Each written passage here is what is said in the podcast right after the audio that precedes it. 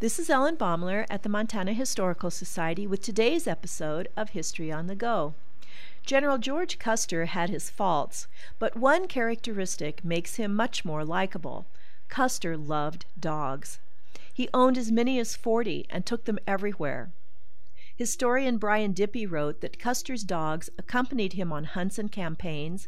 They arranged themselves at his feet, rested their heads on his lap, shared his bed and his food, got underfoot, made nuisances of themselves, but never lost their special place in his affection. They were like people to him. His dogs adored him, too.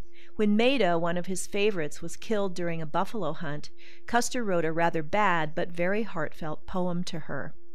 During the Black Hills expedition in 1874, Custer wrote to his wife that his dogs surrounded him and that his favorite Tuck, a tall, light colored deerhound, slept at the head of his bed. On June 12, 1876, two weeks before Little Bighorn, Custer again wrote, Tuck regularly comes when I am writing and lays her head on the desk, rooting up my hand with her long nose until I consent to stop and notice her.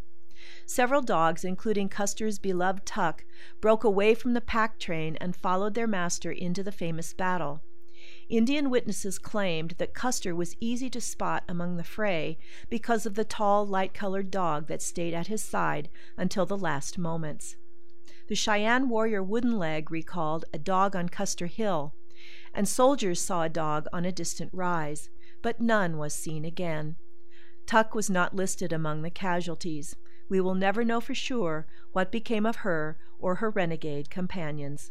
This is Ellen Baumler at the Montana Historical Society. Visit us, become a member, and show your love for Montana's heritage.